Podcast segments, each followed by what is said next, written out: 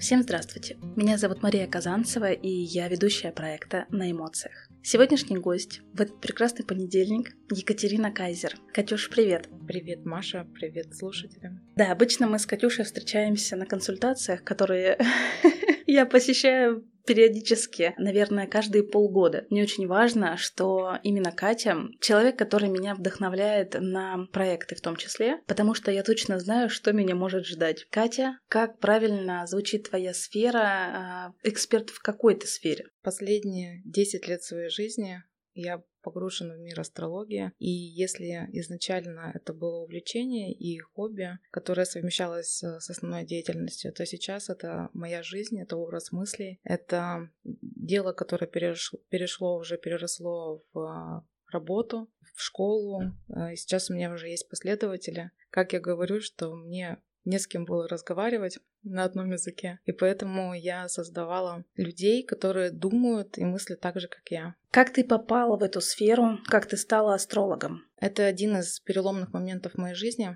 До астрологии я делала карьеру в банке. Я с восемнадцати лет попала туда. Мне казалось, что все было замечательно, особенно если не знать, что внутри человека происходит. Но тело отказывалось жить. И у меня были очень серьезные проблемы по здоровью. Я столкнулась с паническими атаками, с неврозом. И это уже было настолько глубоко затянувшееся состояние, что смысл жизни в тот момент был только найти, найти для себя вариант, как из этого состояния справиться, как с этим состоянием справиться. И астрология — это была уже последняя инстанция до этого момента. Была медицина, аюрведа, я глубоко погружалась, религия, нетрадиционные, традиционные способы восстановления, Китай. И нигде не находила ответа, я чувствовала, что я что-то делаю не то. И случайный разговор в лифте с коллегой, которой даже мы были не близки, я...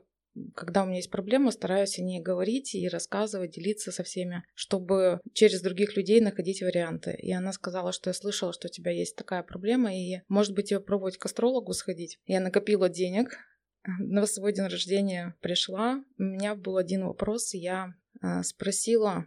Что делать? Нет, сколько мне осталось жить, я думала, что это был момент, когда я уже на краю. Мне было двадцать три. Она удивленно на меня смотрела, не понимая, почему внешне успешный человек. У меня был на тот момент и хороший достаток, и путешествия, и красивая одежда. Ну, все, что, казалось бы, нужно для человека в этом возрасте. И я ждала только один ответ, что «ты будешь жить». Мне это было важно слышать. Она сказала, я не вижу вообще никаких показателей на то, чтобы у тебя был скоропостижный уход из жизни. Эти слова долгое время были для меня как основная мысль, которая заставляла идти вперед, потому что я борец по жизни. Даже когда мне очень плохо, даже когда мир говорит... Стой, лежи, я иду вперед. Я помню, что, ну, кто сталкивался с такой проблемой панических атак, знает, что сложно находиться в торговых центрах, в метро. Я осознанно шла туда, чтобы работать со своим страхом, чтобы уметь управлять своим диапазоном. Этот же астролог сказала, что ведется набор на обучение. На обучение. И этот набор был через три дня после нашей консультации. Я сентябрьская, да, и обычно школа начинает работать в сентябре. И вот с этого момента э, я больше, наверное, ни дня не расставалась с астрологией. То есть это стало настолько откликаться с тем, какая я, понимать Вселенную, понимать других людей. Долгое время до астрологии у меня была работа с психотерапевтами, с психологами, но мне было очень сложно найти своего человека, потому что я устроена непросто. И когда я с ними сталкивалась, я многих просчитывала и начинала говорить то, что они хотят от меня слышать. И был только один единственный человек, который тоже меня просек и был мудрее, сильнее. Он сказал: «Кать, ты антрополог, тебе нужно изучать людей, ты создана для того, чтобы чувствовать, воспринимать». И его слова, слова моего преподавателя астрологии. И в тот момент меня поддержала мама. У меня была бесконечная идея с проектами, что я только не делала в своей жизни. От участия организации молодежного движения, танцев, группе поддержки. И многое другое, что про меня мало кто знает. Мама многие проекты отбраковывала, и когда я рассказала, что я хочу учиться на астролога, в тот момент для меня это было существенно. По финансам она говорит, сто процентов иди. То есть вот здесь я почувствовала, что так все складывается, что это действительно то, что мне может принести ощущение спокойствия. Я не думала ни о деньгах, ни о каком-то хобби, ни об увлечении, да, это был один из шансов зацепиться на то, чтобы мой хаос внутренний перевести в какую-то структуру, чтобы э, я почувствовала, что есть опора, и, может быть, тот, кто будет слышать эту историю, тоже проникнется и будет понимать, что не безнадежно. Из любой ситуации можно всегда найти выход. Я знаю, что ты слушаешь мой подкаст, я думаю, ты понимаешь, то, что я тебе задам вопрос про детство. Расскажи про свое детство.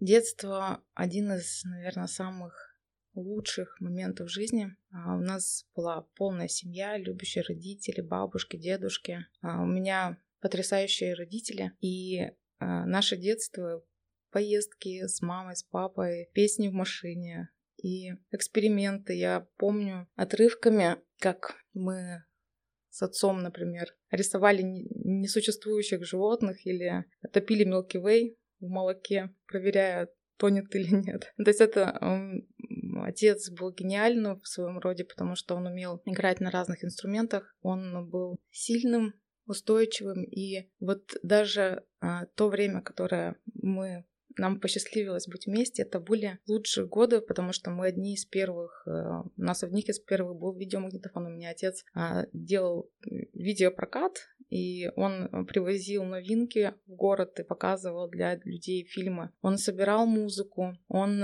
любил фотографию. Мы часто с ним проявляли фотки, и он меня мучил позами, как нужно фотографироваться. Это было настолько, настолько интересно, потому что это был весь процесс. Я помню, что у меня папа мог... Мы жили в своем доме. Заинтересован был, чтобы помидоры были самые лучшие, поэтому... Он э, выбирал рецепты, делал специальные печи, чтобы вот именно сам процесс был интересен. И мама, она э, была она гармоничная, ну, любимая женщина, да, это вот пример семьи, когда все как должно быть. И у нас, у меня есть младшая сестра. Когда она появилась, я, мне рассказывали, что я очень ждала. Это же был, были, были девяностые годы. И мне говорили, Катя, там, я хочу что-нибудь в магазине. Она, нет, ну мы ждем сестренку, нужно на нее деньги откладывать. И вот такие моменты из детства. А ты этого, наверное, не понимала, да? Нет, я понимала. Я ждала очень. Я думала, что родится братик. Я ждала, и я очень рада, что она у меня есть. И несмотря на то, что вот семь лет моей жизни, они были настолько яркими и красочными. Мы ездили путешествовать за границу. Никто из моих одноклассников этого не видел, да, такой красоты. И одно из важнейших событий жизни — это уход отца из жизни. Это случилось в мой день рождения.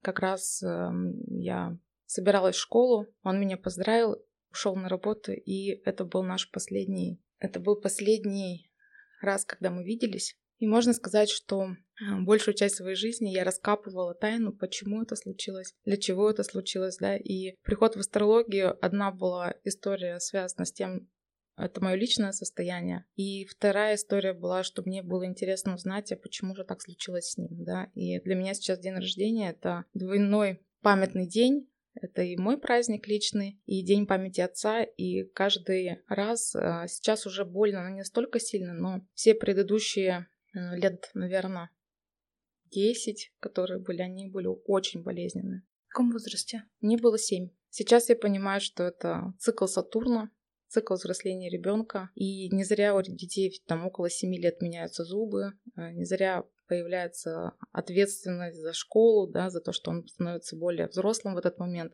Так природа устроена, я выбрала такой путь для себя, моя душа выбрала этот путь, поэтому есть как есть. Знаешь, как говорят, что бы ты сказал сейчас своему папе, если бы у тебя была возможность? Что я очень его люблю. У нас такие, для меня такие разговоры были. И я считаю, что несмотря на то, что человек физически не существует, остается контакт между людьми, и этот контакт видит. Я даже помню, когда его не стало, первое время я что-то делала так, чтобы папа не видел сверху. Ты думала, да, что... Да, что он... ну, мы там в семь лет, да, это все равно такое еще мышление, да, я думала, что он видит, знает, и у меня внутреннее чувство совести и внутренний порядок, он тоже благодаря такому событию случился. Я думала, только я так делаю. Когда не стало моей бабушки, я даже сейчас иногда смотрю на небо и думаю, интересно, видела ли ты то, что я сделала, да, насколько это хорошо и насколько это плохо. Если говорить про твою маму, как она пережила эту потерю, дальше проходило вот это вот становление, взросление вас, двух сестер. Мама — это бесконечная у меня гордость, уважение за этого человека. Она была в декретном отпуске. Сестре было два года. Это случилось неожиданно. Мама умничка, она с красным дипломом закончила университет, ну, институт, взяла себя в руки.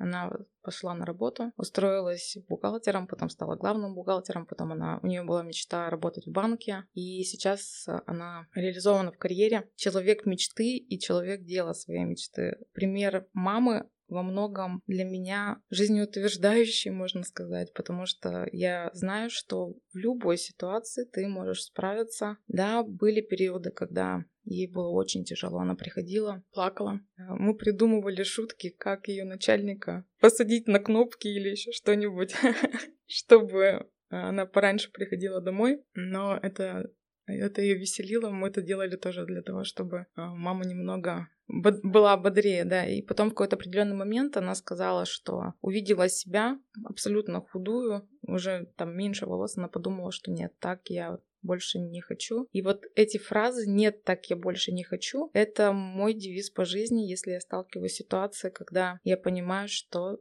я так больше не буду. Как у вас сейчас обстоят дела в вашей семье? Какие у вас взаимоотношения с мамой спустя года? С твоей сестрой, насколько вы близки и как часто вы проводите вместе время? Это самые близкие люди. Я человек-одиночка.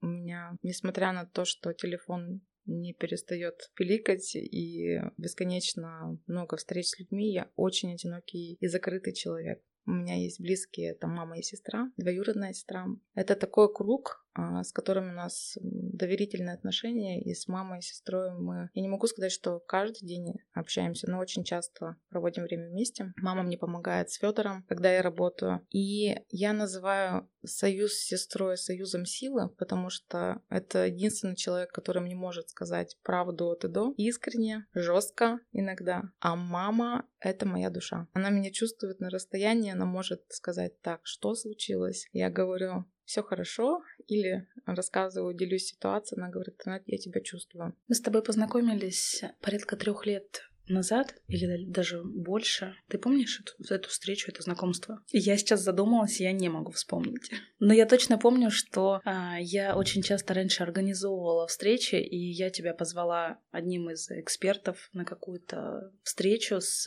мамами, и ты уже тогда проводила вот эти вот э, встречи по астрологии, рассказывала всем не то, что делать, да, а что их ждет. И в ближайшее время я видела эти горящие глаза. Сейчас Катю так просто не достать. Я знаю, что твоя занятость, она распределена, и то, что ты сейчас пришла ко мне на подкаст, это для меня огромный подарок на самом деле. Я тебя благодарю за это. Спасибо. Ты пытаешься вспомнить? Я пытаюсь вспомнить. Я тебя точно знала намного раньше, потому что Урал-леди, и я видела, что ты организовываешь проекты, и твою персону, да, я точно знала. Но вот первые контакты, первое взаимодействие я даже просто у меня как будто стерто из памяти. Мне кажется, я слишком часто думаю про Катю, потому что мой каждый день начинается с твоего прогноза, и перед встречей, перед записью подкаста мы смеялись в студии, что многие не понимают, зачем я добавляю к себе в сторис информацию, прогноз ежедневно. И кто-то думал, что этот прогноз конкретно мой. Ребят, если что, это не только мой, он также и ваш. Катя. Это как прогноз погоды, я называю, да, что есть физические условия, что происходит сейчас на улице, есть условия, которые случаются наверху, и определенная энергетика дня. И мы можем заметить, что один день все идет как по маслу, высокая производительность, много дел, задач, что можешь решить, а в другой день как будто бы холостой ход. Как будто бы нет энергии. Я скептик, я дева, я очень рациональна. Я сопротивлялась сама себе, чтобы такие прогнозы публиковать. Но в какой-то момент мне нужно было решить, приобретать технику или нет. Я подумала, а почему бы и то, что я делала для себя, не писать сводки в сторис. И это стало такой традицией, вызовом собой, самой себе. Стала получать обратную связь. Много людей благодарят за ежедневные прогнозы. Ну и я рада стараться. Да, я когда к себе не добавляю, у людей возникает вопрос, где же прогноз? Вот и к тебе вопрос. Кате иногда нужно отдыхать. Наверняка у тебя есть выходные дни, в которые ты не добавляешь. Практически нет. У меня очень редко, когда я позволяю себе отложить телефон, абсолютно не открывать компьютер, да, потому что, ну, если смотреть триста шестьдесят пять дней в году, то триста шестьдесят три мой компьютер включен. Без компьютера астролог не может давать свои рекомендации, а в день у меня порядка три-четыре контактов случается, да, ну, это не обязательно консультация, но часто экспресс-вопросы или какие-то, у меня есть годовое сопровождение клиентов, да, то есть мне приходится находиться в тонусе и под рукой иметь свой инструмент. Ты постоянно обучаешься, и я вижу в сторис, что ты как эксперт, как специалист в постоянном развитии. Так же, как и я в своей сфере нахожусь в постоянном обучении, ты также себя прокачиваешь еще больше. Партнер подкаста — это «Книжный в большом». По доброй традиции команда для тебя подготовила подарок — это книга. Очень приятно. Обалдеть. Такой у меня нет. Астрология и духовное развитие. Тепани Клемент. У меня такой книги нет, я очень благодарна. Да, я хочу, чтобы... Буду с удовольствием читать. И вспом... да. Это, это тебе большое. Будет подарком от нашего партнера и чтение книг, развитие, прохождение различных курсов — это одну из составляющих эксперт. Расскажи, как ты вдохновляешься, кем ты вдохновляешься, возможно, кто твои учителя, потому что а, я знаю тебя как эксперта, ты очень сильная, и ты сама знаешь то, что я тебе всегда рекомендую. И кто-то наверняка приходит по рекомендации. Но все-таки очень интересно узнать, есть ли такие люди, которые тебя также вдохновляют. Безусловно, мой вдохновляющий лист, он периодически пополняется. Я антрополог, я абсолютно погружена в истории людей, как просмотр фильмов, и каждый отрезок своей жизни, да, я астрологию называю языком или наукой о циклах, потому что мне интересно разгадывать язык Вселенной, и когда ты находишь этот ритм, когда находишь цикличность, ты понимаешь, как будут развиваться события. В моей практике первым учителем Лидия Солодова, я ей безумно благодарна. Она находится в Екатеринбурге. Через нее я приобрела астроген. Сейчас мы не общаемся, но внутри у меня огромная благодарность к этому человеку. Меня очень вдохновляет Питер Орбан. Это немецкий астролог, который разработал символический язык, который был долгое время психотерапевтом, психологом. Меня вдохновляют истории астрологов двадцатого века, такие как Эванжелина Адамс, которая в суде доказывала, да, у них же были гонения на астрологов. И сейчас можно иногда услышать, что это шарлатанство или фокусы, или какая-то история. Я бы также готова была выйти в суд и доказывать системность и работу, потому что когда ты ежедневно работаешь с большим количеством людей, есть у меня клиенты, которые семь-восемь лет, мы с ними в сопровождении находимся, когда я могу рассчитывать дни зачатий или даты сделок, время сделок, в какое время а, не подписывать документы, да, или там судебные вопросы решать, то, конечно, у меня уверенности становится больше, если перейти к учителям. А сейчас один из моих учителей — это Сергей Артемьев, психолог, метафизик, он придумал и изобрел, делится своим новым подходом, потому что астролог — человек-диагност, да, я как УЗИст могу сканировать, посмотреть, понять, где происходит слом, и мне очень хотелось завладеть инструментом, который будет помогать человеку работать со своим сознанием и с психологическим полем, и с установками. Я в течение этого года, с января месяца, погружена очень глубокое обучение, оно меня тоже вдохновляет. Я, я когда к тебе приходила на консультации, я с каждым годом вижу, что а, меняется подача, меняется подача информации. И в последний раз, когда для меня случился тоже переломный момент в работе, который а, тянется на самом деле до сих пор, то есть он не отпускает в плане... Ситуация уже отпустила, но, как говорится, остаточки... Фон, фон, фон остается, да, события? Да, и как раз-таки ты э, мне очень помогла в тот момент. То есть, когда я к тебе приходила раньше, э, я записывала, да, там аудио, письменные, письменные записи какие-то делала и потом перечитывала. Но тут особенно для меня стало, как ты вытянула карты. Я увидела ситуацию, которая полностью передавала вот именно тот жизненный момент, да, который мы с тобой обсуждали. Это осуждение, это, да, чувство вины. И потом ты вытянула карту, где все хорошо. И мне кажется, любому человеку нужно знать, что все будет хорошо. Да. Почувствовать это, увидеть это. И на карте, когда я вот это вот увидела, для меня это вообще был какой-то шок. Я человек с определенной долей тревожности.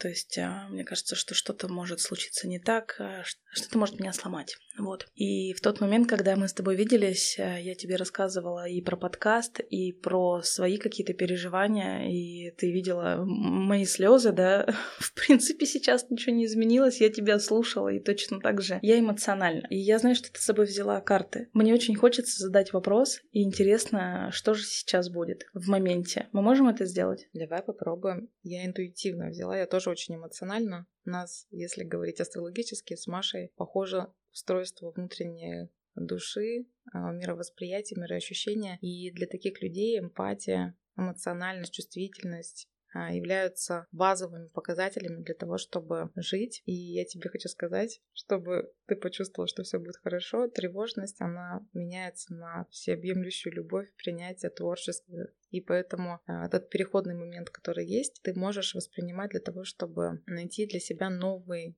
способ использовать свою энергию. Ну, давай посмотрим, какой тебя вопрос интересует. Я задам вопрос по теме, собственно, которую мы сейчас с тобой обсуждаем, да, и где мы находимся. Мы находимся в студии, где записываем подкаст. Я очень стараюсь развивать этот проект, но развивать его, соответственно, через свою эмоциональность. И приглашаю я сюда людей, конкретно тех, которые мне интересны, и для этого создан этот проект. Вот. И я хотела бы задать вопрос, может ли вообще существовать этот подкаст и что его ждет в ближайшее время. Я тебе картинки буду показывать, я знаю, что ты любишь образы. Я человек-визуал, да, да мне визу... очень важно и видео, и фото, поэтому да, а, да. В, в моих других проектах я всегда делаю упор на это. Удивительно, первая карта, она девушка, обрабатывающая сад, мечтающая о, о своей какой-то большой миссии, классной идее. И она сейчас занимается прополкой грядок, но в ее представлении это волшебный сад. Да? То есть начало зарождения проекта — это создавать, там, делать черновую работу, вкладываться полностью с идеей, с мечтой о том, что будет в будущем. Она очень напоминает то, что сейчас происходит. И я думаю, что мы даже можем сфотографировать и потом лет так через... пять посмотреть, как это будет реализовано.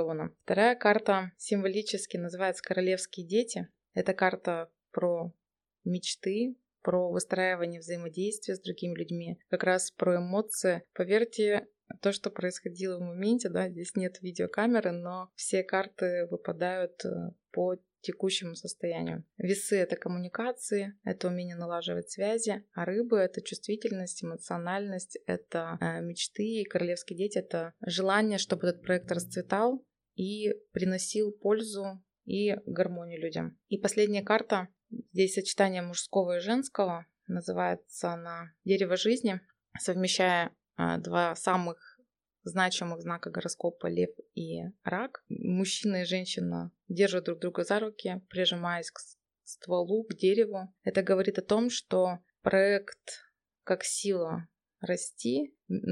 Есть такая, такое описание, как «вместе и врозь», да, что не полностью погружаясь, не отдавая этому всю жизнь, но это остается как очень значимый и сильный проект. Посмотри, какой здесь крупный ствол.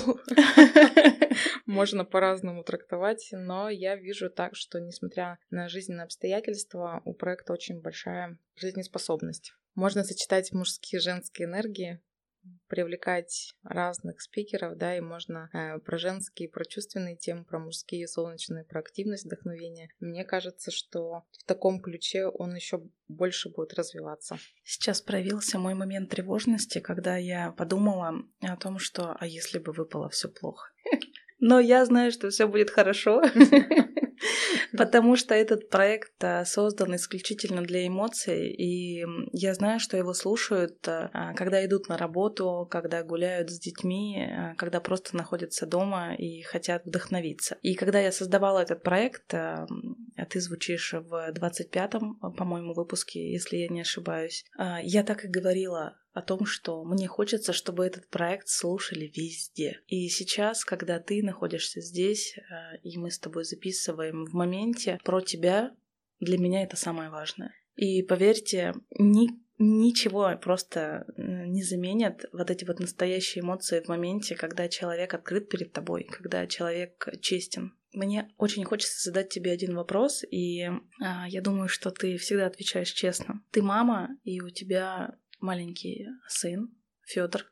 Я обожаю наблюдать за вашими сторис, как вы ходите на акробатику, вместе ходите на бокс. Как тебе удается находить время на ребенка в твоей очень активной де- деятельности? Ты очень часто показываешь именно его, мне кажется, даже чаще, чем работу. И как тебе удается это делать одной? Я знаю, что ты сейчас находишься не в отношениях. Федор — это мой приоритет. Он для меня мотиватор. Это мой один из главных учителей жизни. Если я говорила про предыдущих учителей, то Федор, конечно, он каждое утро мне дарит концерты. В прямом смысле. То есть он у нас утро начинается с танцев, развлечений. Это такой друган, с которым мне интересно. Да, мы очень любим с ним ходить в аквапарк, в Баден-Баден.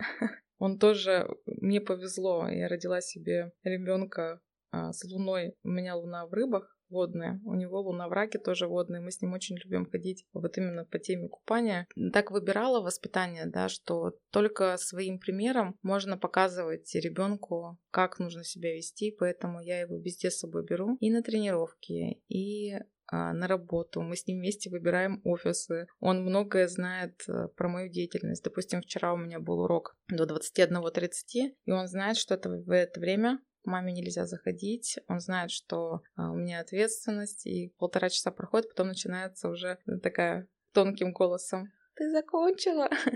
Вот.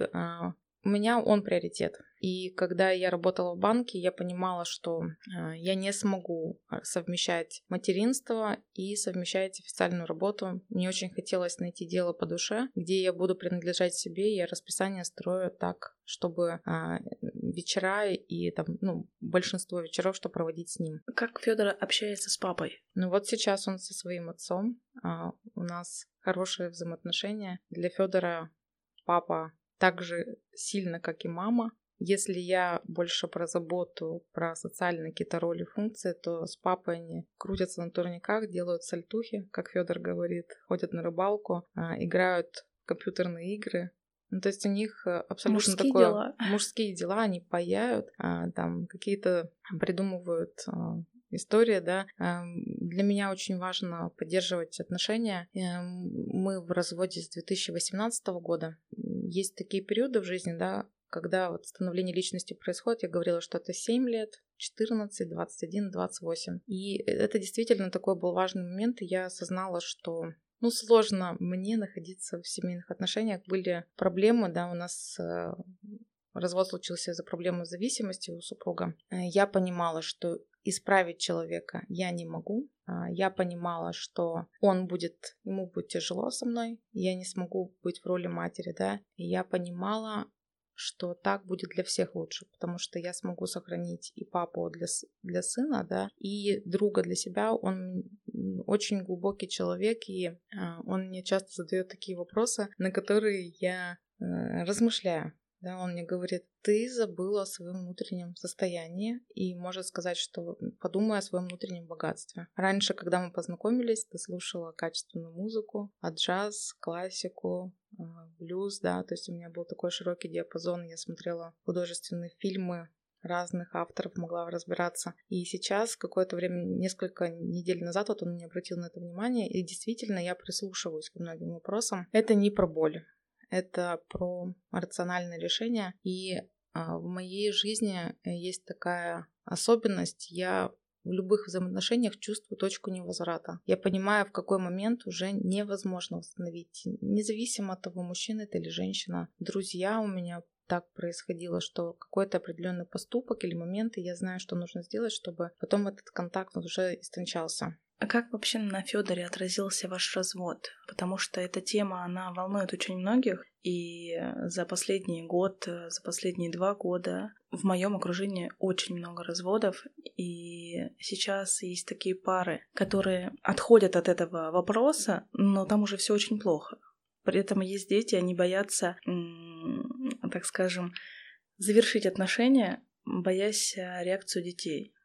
Как это у вас и в каком возрасте Федор был? Федору было два с половиной года. Я против того, чтобы сдерживать отношения только ради ребенка. Если есть проблема в выборе, или точнее не до выбора партнера, да, в нужное время, бывает так, что люди притягиваются как раз на то, чтобы у них появились дети. И я думаю, что если бы я не вышла замуж в тот момент, возможно, бы у меня и не было детей. И он легко переносит, потому что он знает, что папа хороший. Какие бы ни были обстоятельства, я из тех женщин, которые будут говорить, что он классный, он сильный. Потом у меня нет обид, у меня есть понимание, почему так. Когда ты астролог, это плюс и минус. Ты очень много что понимаешь. И понимаешь, почему человек так поступает, может ли он по-другому делать. А для Федора я видела и понимала, что ему важнее создавать вот ощущение безопасности и комфорта в ближайшие эти годы, когда он еще был маленький, он помнит, он нас часто видит, я могу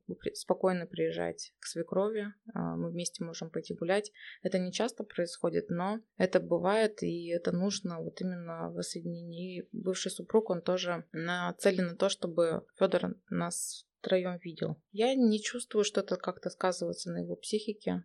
У него это не травмирующая ситуация, потому что для меня это не травмирующая ситуация. Да? Бывает, когда женщина проживает развод, я была и финансово обеспечена, стабильно, и у нас свое жилье, да, то есть я ни, ни насколько не зависела от супруга, и поэтому у нас не было ни делений, ни каких-то разногласий. Для ребенка стабильность мамы и стабильность папы в какой-то момент, да, это важнее, чем они бы находились вместе, но с разногласиями или без какой-то, без чувств. Но ты очень сильно изменилась за последнее время и внешне, и мне кажется, ну, не знаю насчет внутреннего, не буду какие-то свои выводы давать, но ты занялась боксом, ты стала больше, наверное, уделять время стилю, да, своему, то есть эти фотосессии, это, это возможность уделить себе один день, ты всегда в понедельник идешь в баню. У меня хамам — это обязательное условие. Я, да, я на твоих консультациях помню, ты всегда мне говоришь, что то, что тебе нужно восстанавливаться, да, и ты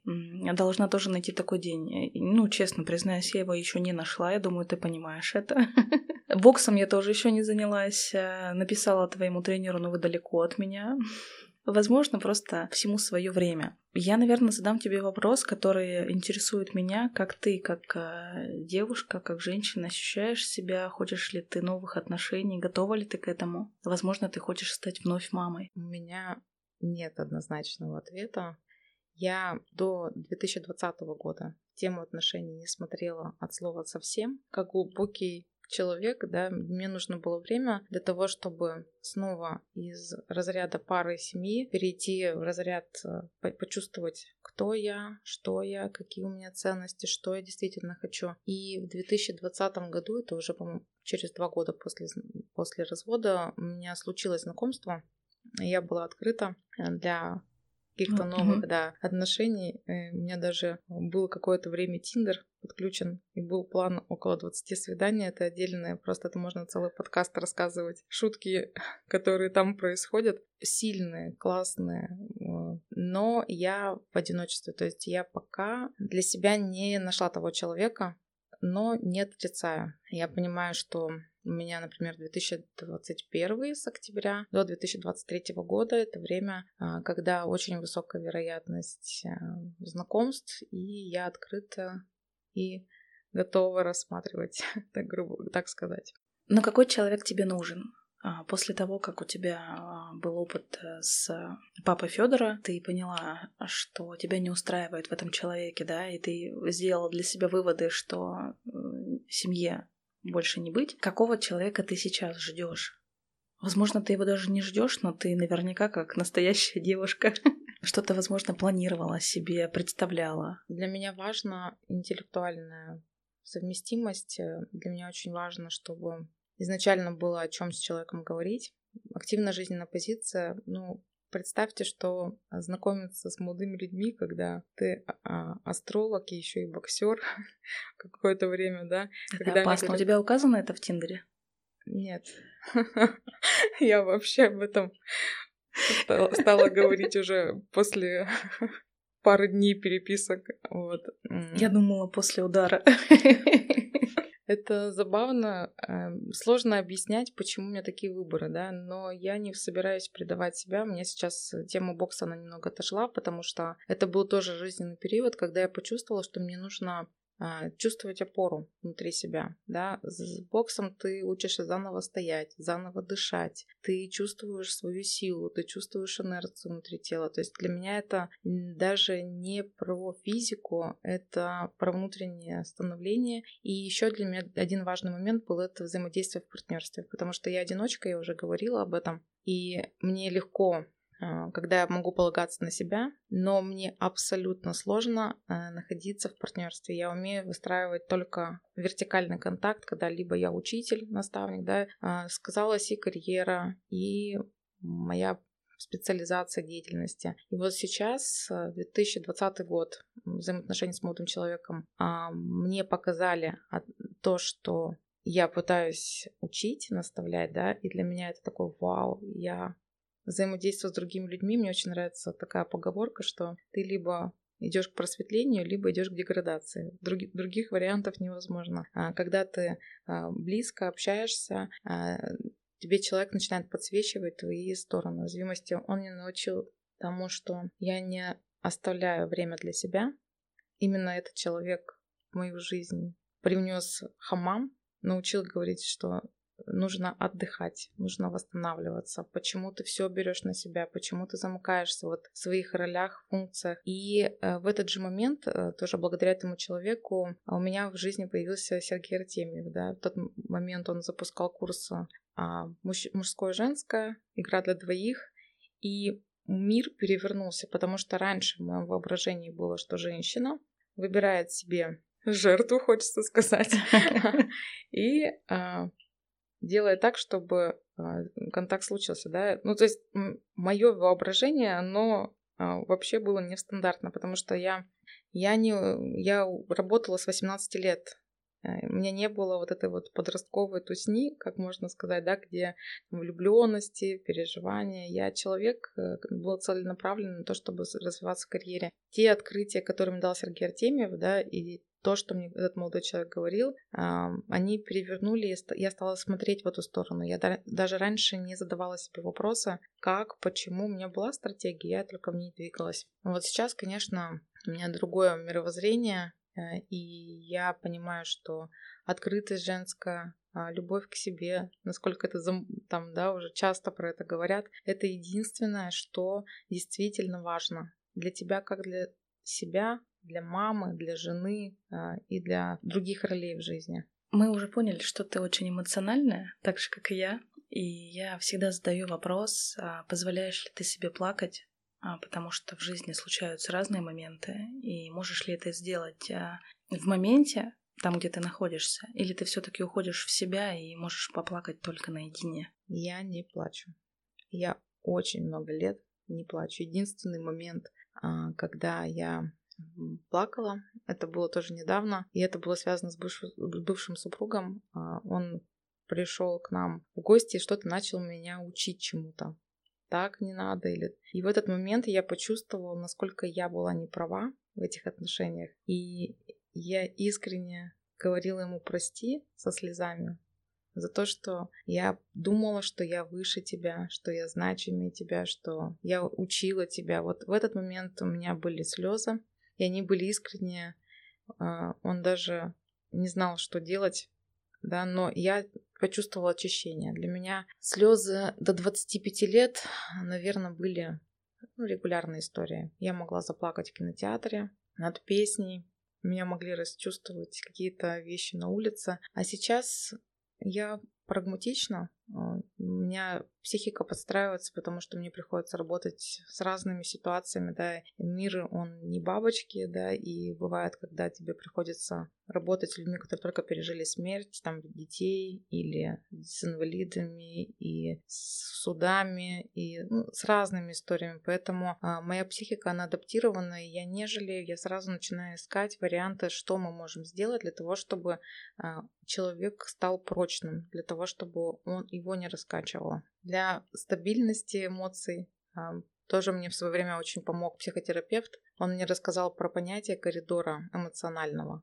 И если ты позволяешь себе очень сильно радоваться, да, то ты не а, однозначно будешь чувствовать низ до депрессивного состояния. Точно так же. И это натренировано с две тысячи четырнадцатого года. Я регулярно медитация, регулярно аутотренинги, регулярная работа со своими эмоциями — это часть моей специализации. А что может тебя порадовать? От чего ты счастлива? Здесь безгранично. Меня может порадовать заколка в «Союз печати». Правда, если она такая, как, как мне нужно. Вот понимаешь, там э, до милоты э, недавно была история, когда мне пришлось поехать на автобусе, и я сидела, ждала, и подошла пожилая женщина, а я отошла немного дальше, не видела, да, там автобус или нет. И когда она увидела автобус, она так махнула: «Внученька, давай сюда!»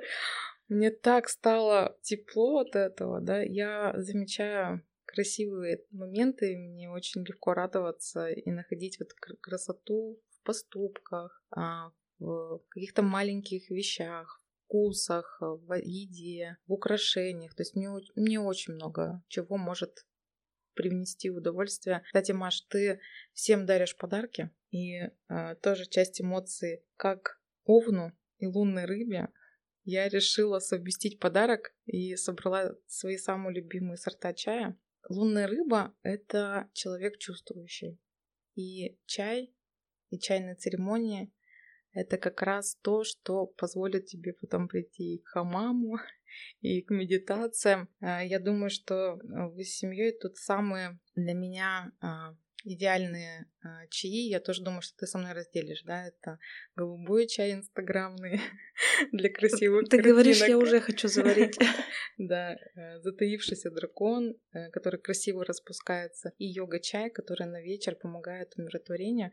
Когда ты написала сегодня, что у тебя такой был день, я подумала, что я точно знаю, что я хочу тебе подарить. Я и... тебя благодарю. Да. Я задаю всегда всем один и тот же вопрос в конце, и для меня очень важно узнать, что все-таки для тебя эмоция, с твоей точки зрения, нужны ли вообще нам эмоции?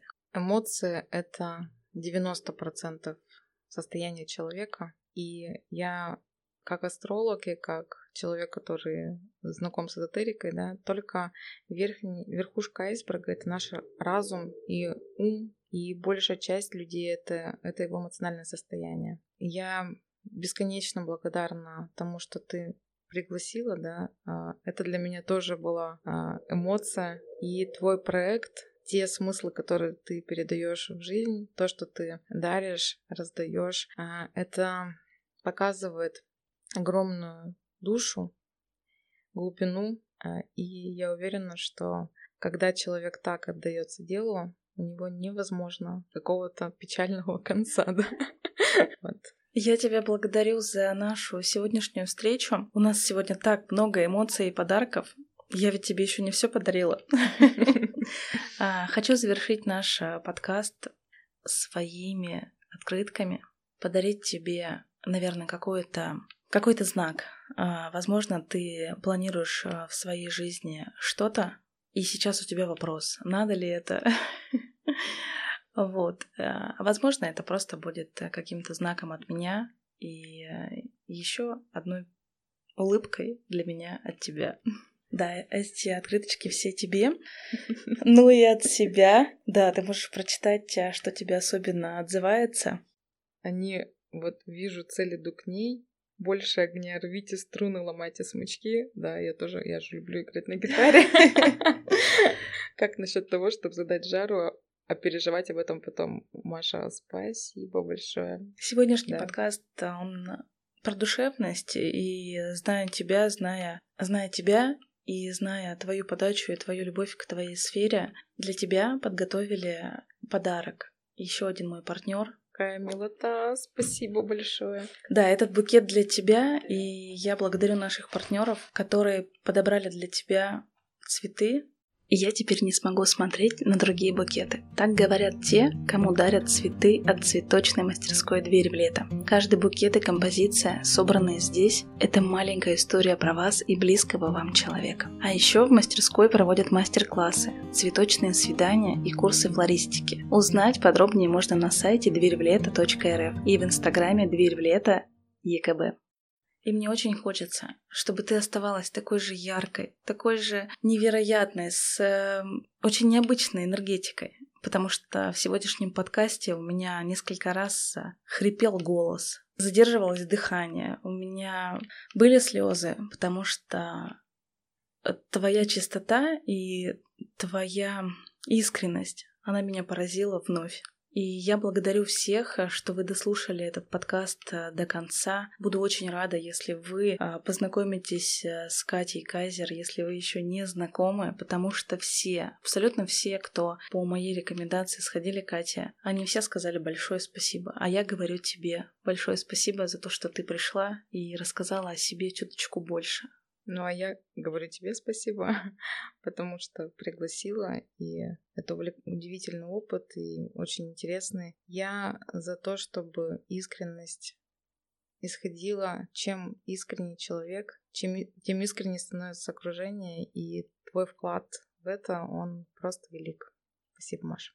До новых встреч и всем самого замечательного настроения. Будьте собой и чувствуйте людей, которые находятся с вами.